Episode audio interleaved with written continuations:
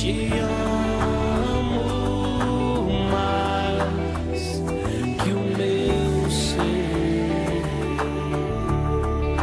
Pai, oro neste momento pedindo por edificação, por restauração de vidas. Eu oro também, Senhor, clamando para que neste momento haja cura de todos aqueles que ouvem esta palavra e se encontram enfermos. Também clamo para que haja, Pai, salvação e libertação neste momento, em nome de Jesus. Amém. Meu amado, minha amada, em João 15,16, a palavra do Senhor afirma: Vocês não me escolheram, mas eu os escolhi para irem darem fruto fruto que permaneça, a fim de que o Pai lhes conceda o que pedirem em meu nome. Ó Deus, eu oro nesse momento por cada vida e por cada família que está ouvindo esta palavra. Clamo, Deus, para que neste momento, pela tua graça, o Senhor salve, o Senhor cure das enfermidades, o Senhor liberte das situações, dos problemas o Senhor traga neste momento, Deus, a tua paz e a tua restauração sobre os corações, em nome de Jesus. Amém. Em Colossenses 3,15, meu amado, minha amada, a palavra do Senhor afirma que a paz de Cristo seja o juiz em seus corações, visto que vocês foram chamados a viver em paz, como membros de um só corpo e sejam agradecidos. E também em 1 Tessalonicenses 5,18, a palavra de Deus diz: Em tudo dai graças, porque esta é a vontade de Deus em Cristo Jesus para convosco. Por que devemos ser agradecidos? Porque a gratidão, queridos, é uma evidência do crescimento mental e espiritual e até mesmo crescimento moral.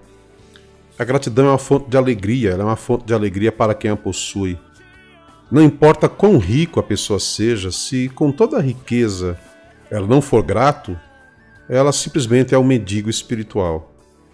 Mas também é igualmente verdade que, embora alguém possa ser desprovido de bens, embora sofra grandes privações até mesmo, se a pessoa possui um espírito de gratidão, a pessoa é indescritivelmente rico.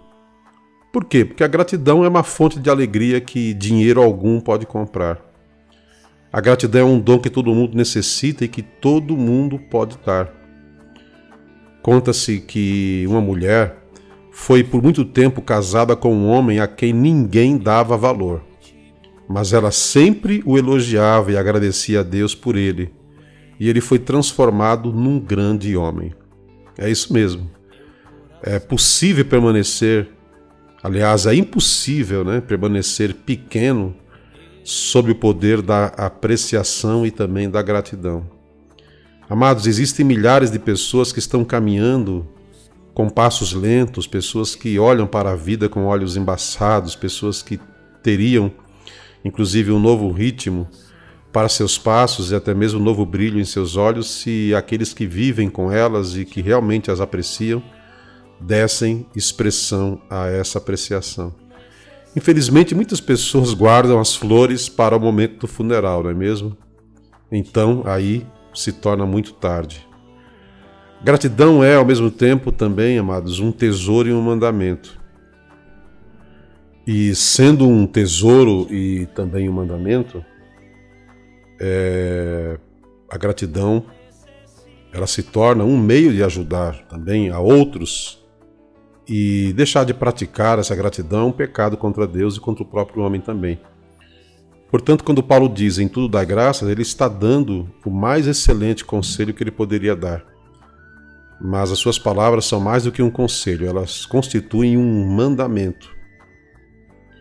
Então, a ingratidão é o mais cruel e comum dos pecados em nossos dias atuais. Eu acho que todo mundo concorda com isso. E como é que nós podemos obedecer a este mandamento? Em primeiro lugar, cultivando o hábito de olhar para aquilo que temos em vez de olhar para aquilo que perdemos. É, algumas pessoas elas fixam tanto seus olhares naquilo que perderam que deixam de ver muitas coisas boas que possuem, né? É, então, nós não devemos ficar chorando A famosa frase, né? Não chore o leite derramado. A segunda coisa é que, se quisermos ser agradecidos, devemos olhar aquilo que temos à luz dos fatos.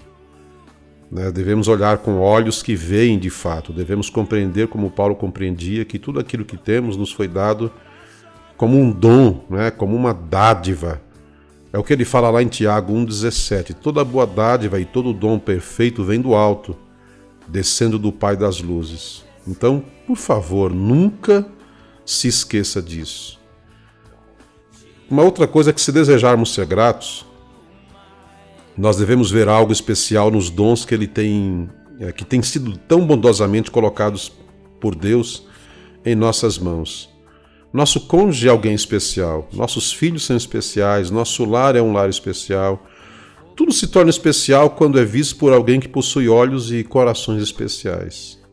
Então nós temos que pedir ao Senhor para tornar o nosso olhar um olhar especial para as coisas especiais que Ele tem nos concedido.